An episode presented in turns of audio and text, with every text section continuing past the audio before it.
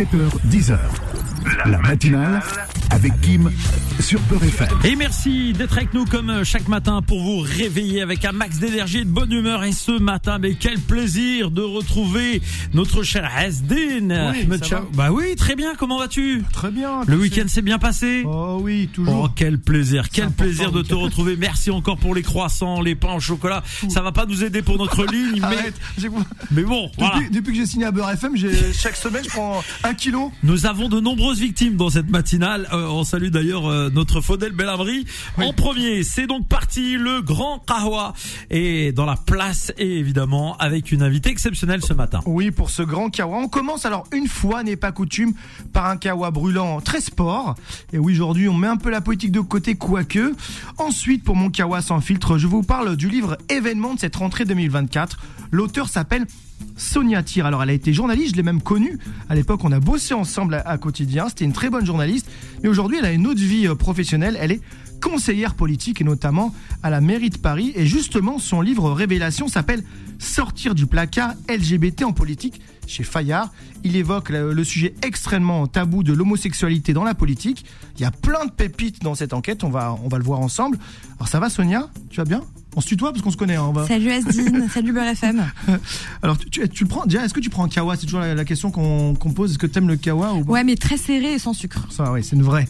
Une vraie Sonia, c'est une vraie. Alors justement, mon kawa brûlant, c'est plutôt un, bah, c'est un kawa positif sur la canne. Alors évacu- évacuons euh, rapidement la déroute hein, et le fiasco algérien. Ça, chut, Arrête, s'il te plaît, arrête. je suis, je suis sadique. Enfin, je suis aussi euh, maso parce que ça me fait mal.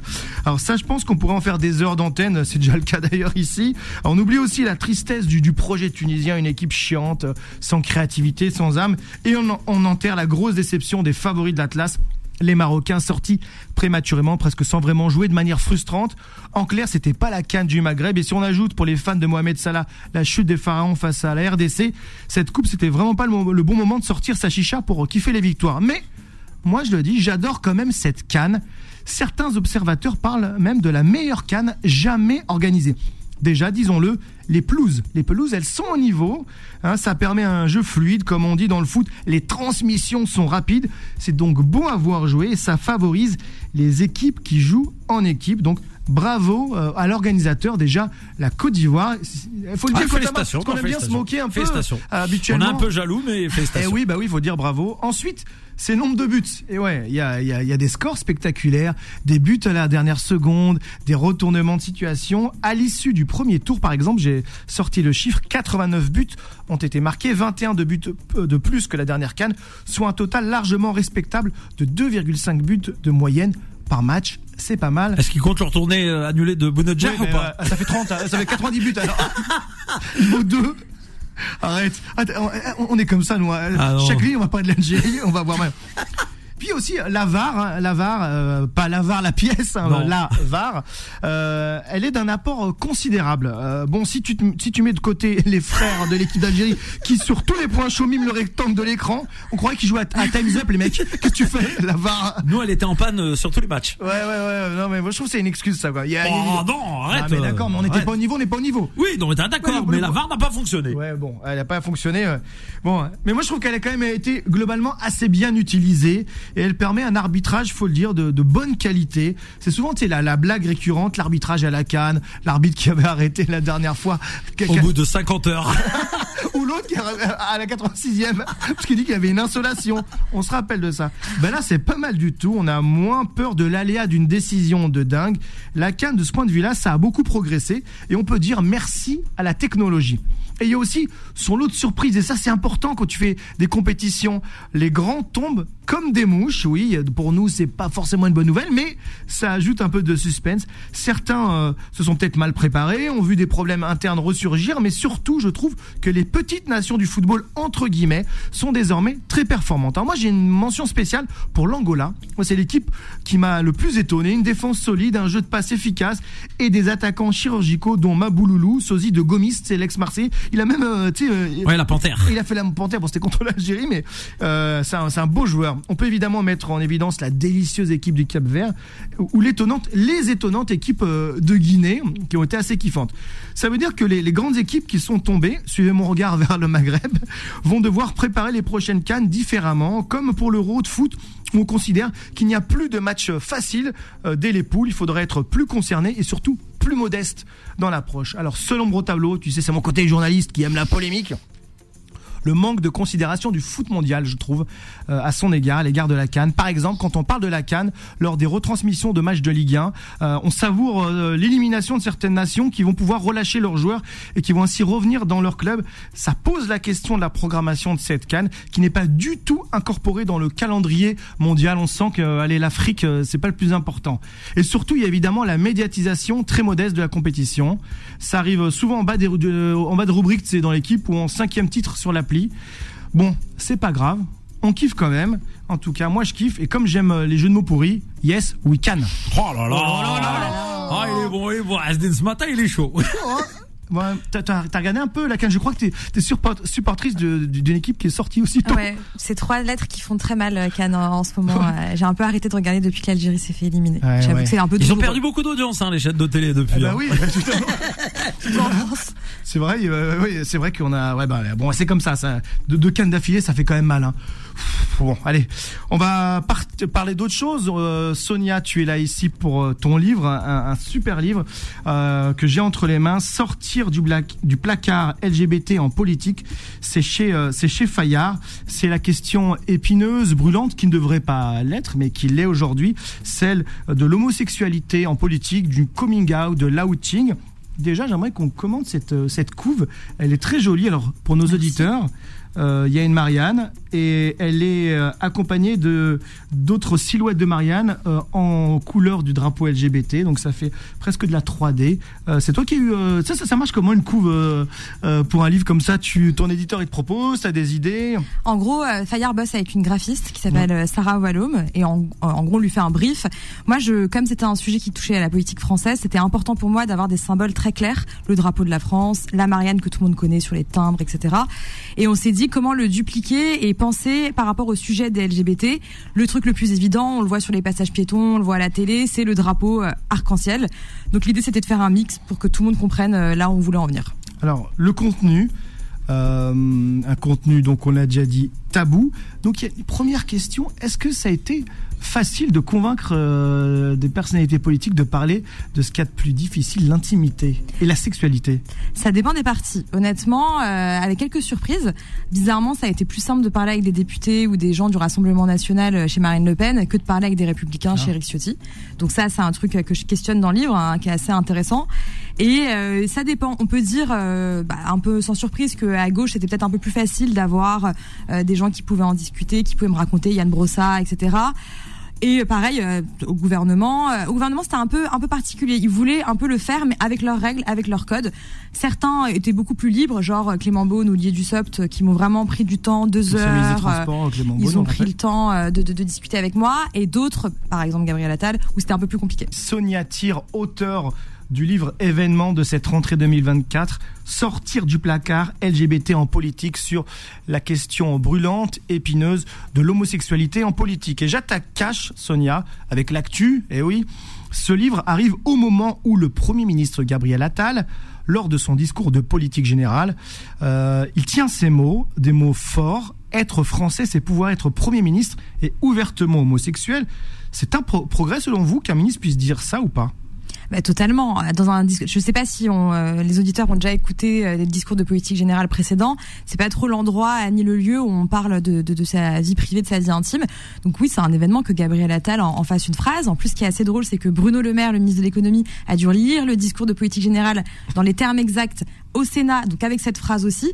Donc c'est vraiment, euh, c'est assez exceptionnel ce qui s'est passé euh, ces derniers jours. Après, euh, ouais, c'est symboliquement, c'est assez fort que, que, que le Premier ministre fasse ça, oui. Et c'est incroyable que votre livre, il sort, euh, à, il sort à ce moment-là. Alors, euh, Euh, vous l'avez senti ou pas qu'il allait être euh, nommé Premier ministre? Non, franchement. Non, mais je sais qu'il y a beaucoup de gens qui pensent que je travaille avec Gabriel Attal, mais pas du tout, et qu'on s'est tenu au courant. Non, c'est pas du tout le cas. Euh, non, en fait, j'avais commencé à bosser dessus il y a un an, euh, vraiment de manière euh, euh, forte pour les 10 ans du mariage pour tous, et c'était prévu de le sortir là. C'est vrai que c'est incroyable, le comme quoi il n'y a pas de hasard dans la vie, mmh. que ça sorte au même moment. Mais non, non, il n'y a pas eu de connexion avec Gabriel Attal avant. Je vais me faire l'avocat du diable à propos de Gabriel Attal. On peut aussi estimer qu'il utilise sa vie comme coup de com', c'est-à-dire utiliser sa vie privée comme coup de com'. Certains ont affiché leurs enfants comme les Kennedy sous un bureau pour Paris Match. Lui choisit de mettre en avant son homosexualité.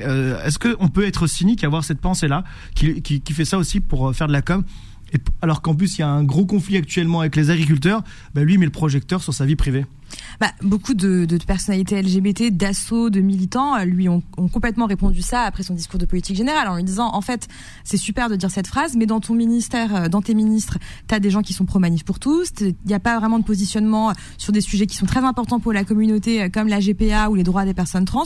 Donc en fait, de la part de Gabriel Attal et de ses équipes, effectivement, c'est une phrase qui pose là pour dire je le dis là, regardez, je suis progressiste, je le dis, et voilà, ça permet de, de, de légitimer peut-être Catherine Vautrin au ministère de la Santé. C'est, je dirais pas que c'est un coup de com parce que c'est un peu violent. Très conservatrice, on va dire. Très conservatrice. Je dirais pas que c'est un coup de com parce que c'est un peu violent, mais ce serait un peu euh, candide de ma part de penser qu'il l'a pas fait un peu exprès. Donc un tabou qui existe encore euh, quand même. Et puis il y a, euh, moi j'aimerais mettre le, le, doigt sur un double tabou lorsqu'on est donc en politique homosexuelle et lorsqu'on est originaire du Maghreb. Là je pense évidemment à un cas d'école, mais j'aimerais dire un pionnier. Euh, il s'appelle Mounir Majoubi. C'est l'ancien secrétaire d'État d'Emmanuel Macron au numérique, je crois. Et vous en parlez euh, largement dans votre enquête. Il y a, on apprend plein de choses sur Mounir Majoubi, par exemple. Il a assumé ici de faire son coming out, mais peut-être ce qu'il a peut-être oublié, c'est qu'au Maroc, au, lors du, journal euh, télévisé sur 2M, son visage est apparu à côté de celui de son compagnon, et donc sa famille au Maroc l'a appris comme ça. Ah, c'est l'histoire de Mounir Majoubi, elle est, euh, elle est symboliquement importante en fait pour euh, pour toute la communauté maghrébine et pour toutes les personnes qui font leur coming out dans des situations qui peuvent être compliquées, conservatrices, etc. Mounir Majoubi, il fait son coming out. Il est euh, marié avec un, un, homme juif, donc en plus, voilà, ah je vous laisse, je vous laisse un peu imaginer ce qu'on peut, ce qu'on peut lui dire. Et il décide de le faire dans Paris Match. Enfin, il décide de le faire d'abord sur Twitter et puis après, il y a aussi une photo qui est faite dans Paris Match et il se retrouve en fait dans les titres du journal télévisé d'une des plus grosses chaînes marocaines.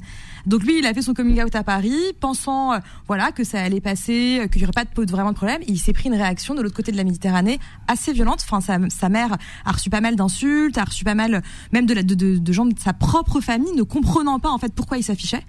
Et euh, ouais, pendant un mois, elle s'est mise au vert quoi pour pour prendre de la distance là-dessus.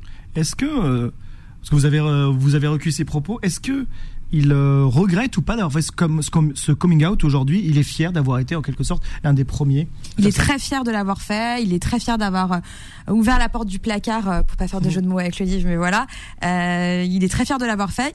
depuis, il a reçu énormément de messages de femmes et d'hommes d'origine maghrébine qui lui disent merci, même de gens au Maroc. Et puis, ça a permis aussi, comme l'a dit sa mère, elle lui a dit, tu vois, maintenant, maintenant tout le monde le sait, Mounir. Donc vraiment, ça a posé les bases. Donc il regrette pas du tout de l'avoir fait. Après, il aime bien dire quand même que tout le monde ne peut pas avoir la capacité de le faire. Lui, il était secrétaire d'État, euh, il était dans un milieu peut-être plus plus plus euh, aisé, avec des conditions plus favorables pour le faire. Il a bien précisé que lui, il a eu la chance de pouvoir le faire et, euh, et que c'est pas facile pour tout le monde. en plus, il, en a parlé. à l'époque, il en parle avec vous, mais c'est vrai qu'il n'en parle pas tous les jours. Il, il, là, il pourrait faire la tournée des plateaux télé, il serait invité partout. Et non, il y a quand même, il, cette idée de faire le, outing et en même temps de rester discret parce que c'est quelque chose euh, de personnel. Mmh. Oui, après il quand on lui demande, il en parle. Mmh. Euh, moi, il y a eu aucun problème, il m'a consacré du temps pour le livre, il m'a raconté plein de choses. Donc s'il est sollicité, il en parle, mais effectivement, il va pas courir tous les plateaux télé euh, pour raconter ça. Mais il, il, se pose en confidence s'il y a besoin que les gens en parlent, des gens qui sont dans sa situation, qui veulent avoir un conseil, il est toujours là, toujours disponible, Mounir. C'est un peu la, la, double peine. Alors la double peine, elle existe aussi et surtout pour les femmes. Il est plus difficile euh, de faire son coming out euh, et d'être euh, donc homosexuel quand on est une femme en politique que quand on est un homme. Totalement. Pourquoi? Moi j'ai galéré à avoir des témoignages de femmes. Hein. Vraiment, ça m'a pris un an. Euh, et, euh, et j'en ai, je peux les compter sur les doigts d'une main, hein, les témoignages que j'ai en in, donc des gens qui acceptent d'en parler avec leur nom dedans. Ça a été vraiment très compliqué. En fait, et, les femmes que j'ai pu aborder, vraiment en plus dans des ministères, euh, des députés, des élus qui n'ont pas fait leur coming out et qui ne disent pas qu'elles sont lesbiennes, elles m'expliquent que c'est trop dur, qu'elles sont, elles ont déjà bataillé pour arriver à des postes comme ça, à de hautes fonctions, et que en fait rajouter en plus ça c'est déjà qu'elles se prennent plein de remarques sexistes parce que voilà le monde de la politique c'est assez violent. Euh, en plus rajouter le fait qu'elles ont une orientation sexuelle différente de, la, majorité des Français elles ont peur en fait euh, du retour quoi du retour de bâton des insultes sur les réseaux sociaux des menaces. Elles, elles sont pas prêtes encore à faire ce sacrifice. Que ça veut dire quoi que euh, l'inégalité euh, femme-homme homme-femme existe aussi dans l'outing Elle existe aussi dans la communauté LGBT. Hein. Enfin, franchement, les lesbiennes, c'est Alice Coffin qui me raconte ça dans le livre. Il y a une réunion euh, chez Emmanuel Macron sur la PMA, donc on est euh, à 2017-2018 sur la PMA, et il y a aucune association de femmes lesbiennes qui est invitée. En fait, ils font une réunion entre hommes pour parler de la PMA. Ah oui. Donc c'est dire que et, et les assos LGBT hommes n'avaient pas pensé en fait à inviter des lesbiennes pour parler de la PMA, ce qui est quand même assez problématique. Alors aujourd'hui, euh, même à l'extrême droite, il y a des cadres qui ont fait leur coming out. Imagine, faut imaginer quand même hein, le parti fondé par Jean-Marie Le Pen. Bon, aujourd'hui c'est le RN, mais c'est on va dire les successeurs.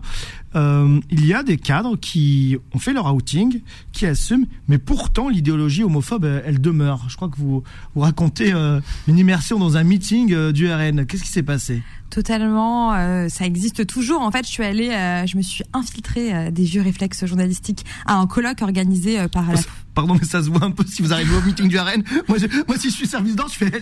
Bah, je me suis fait au bout d'une heure ils m'ont Ouais. remis avec les journalistes ils se sont dit ok c'est bizarre elle- ça, ça colle pas trop ils m'ont euh, remis dans le dans le dans le truc avec les journalistes je me suis infiltrée enfin infiltrée je me suis invitée à un colloque organisé par Jordan Bardella et le Parlement européen Ah, délicieux. euh, sur la propagande LGBT, le lobby woke, enfin Ah voilà, et plein de mots comme ça, où en fait dans ce colloque, euh, on a on tapait sur tout le monde, les homosexuels, les lesbiennes, les personnes trans, euh, les personnes qui voulaient remettre, euh, voilà, discuter de la colonisation. Enfin vraiment, c'était un, un, un, un pot pourri de plein de trucs. Et donc je suis allée là-bas, j'ai discuté avec des militants, et il y avait des cadres du RN qui étaient là, il y avait des conseillers euh, de Marine Le Pen, il y avait Jordan Badella qui était là, qui était le maître de cérémonie, Ah oui. vraiment la star du colloque. Euh, donc oui, et, et ça, c'est, il y avait du monde. Enfin, on était à la Maison de l'Amérique latine. Pour ceux qui nous écoutent, c'est un truc à côté du Sénat, magnifique, merveilleux, où il y a eu des conférences avec Angela Davis. Enfin, imaginez le truc. Et, et Jordan Bardella était maître de cérémonie de ça, et la salle était blindée. Mais il n'y a pas une euh, contradiction parce que certains de ses collègues et certains euh, ses collègues importants, euh, je parle de, par exemple, je pense à Sébastien Chenu. euh, qu'est-ce qu'il lui, qu'est-ce qu'il pense lui de ça, lui qui a fait son coming out, qu'est-ce qu'il pense de, euh, de ce genre de position, de ce genre de colloque? Il y a une hypocrisie. Il- il- ceux qui ont fait leur coming out au RN, ils assument ces prises de position ou ils disent la politique, faut qu'on soit un peu partout?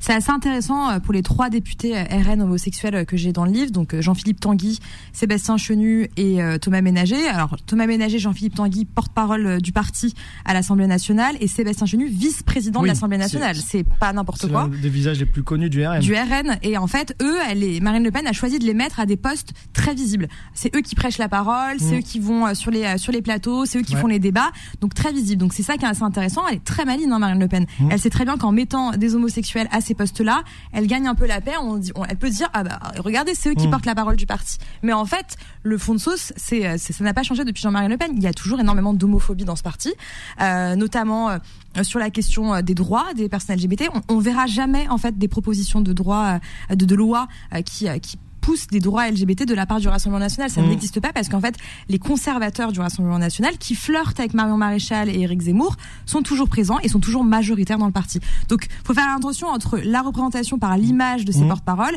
et ce qui se passe vraiment à l'intérieur. d'un point de vue idéologique.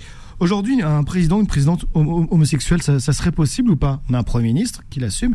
Est-ce que vous pensez que les, les Français euh, sont prêts ou pas? On a fait un sondage avec l'IFOP qui montre que a priori les Français pourraient être euh, ok avec ça, mais c'est ça qui est intéressant quand on, on pioche un peu dans le sondage et même quand on discute avec pas mal de personnes, euh, ils sont un peu euh, ouais ok, mais il faudrait qu'il soit pas trop militant, il faudrait qu'il en parle pas, euh, il faudrait que ce soit un homme. Enfin voilà, il y a plein de critères qui font qu'en fait ils seraient pas vraiment prêts. Ce qu'ils veulent, c'est quelqu'un qui peut-être est homosexuel, enfin, qui le dit une fois comme ça, C'est un peu comme les Arabes. Ouais, voilà. peut être président pas? trop, sent, quoi. voilà. Arabe mais pas trop, gay mais pas trop. Enfin voilà, c'est c'est c'est un type de gay précis euh, qui est vraiment un bah Gabriel Attal. euh, Mm. Concrètement, ça pourrait en faire partie.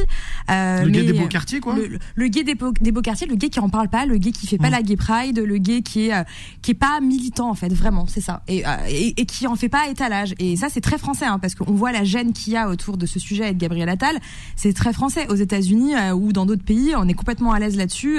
Je rencontre le vice-premier ministre du Luxembourg qui lui va au G7 avec Justement, en France, on est plutôt en retard ou pas sur ce sujet? Ah ouais, on est complètement en retard. D'accord on est le protocole, mais pourtant il y a des gens super au protocole euh, dans, mmh. dans, les dans, dans, les ministères etc. Mais on est complètement en retard. Moi j'entends des histoires de couples d'ambassadeurs ou de trucs comme ça qui me disent sur les invitations à aucun moment il y a écrit Monsieur et Monsieur. Ça ça n'existe pas. Ah oui. Ça ça paraît pas très important pour les gens, mais euh, symboliquement. si demain euh, Gabriel Attal est, élu président, on dira quoi le premier Monsieur, le premier Dame, la première Dame pour son compagnon C'est une très bonne question. Bah on, peut, on devrait dire le premier Monsieur, mais je pense que personne n'a anticipé ce truc là, ouais. Non, non, non, je... on est en retard là-dessus. Il y a une gêne française. Ah, c'est intéressant de savoir quel mot serait utilisé pour. Euh, le premier monsieur, le premier damoiseau, j'en sais rien. Mais, euh... mais c'est pas, c'est pas dans les projets en tout cas. Est-ce que certains se sont cachés pour euh, vous répondre Certains euh, ou vous ont parlé en off en disant je ne peux pas Ouais. Vraiment, j'ai eu pas mal de témoignages. Tous, les partis politiques Tous les partis politiques, même au sein du gouvernement aussi. j'ai eu pas mal de gens qui m'ont parlé en off et qui m'ont dit qu'ils souhaitaient pas avoir leur nom dans le livre. Mais qui m'ont parlé quand même pour leur sortir du placard LGBT euh, en politique, Sonia Tir qui a bien senti, euh, qui a devancé l'actualité. Alors même si vous n'êtes plus, euh, même si tu n'es plus, je, je, me, je me mets. Tu me vois là, bah oui, parce que, je prends ton livre, tu, tu deviens sérieux pour moi d'un coup. même si tu n'es plus journaliste, bah as senti, comme on dit, l'air du temps. Et bravo à toi, c'est un excellent livre. Merci beaucoup, merci de m'avoir reçu sur Beurre FM. C'est important de parler de ces sujets sur cette radio, je pense. 7h, 10h. La matinale avec Kim sur Peur.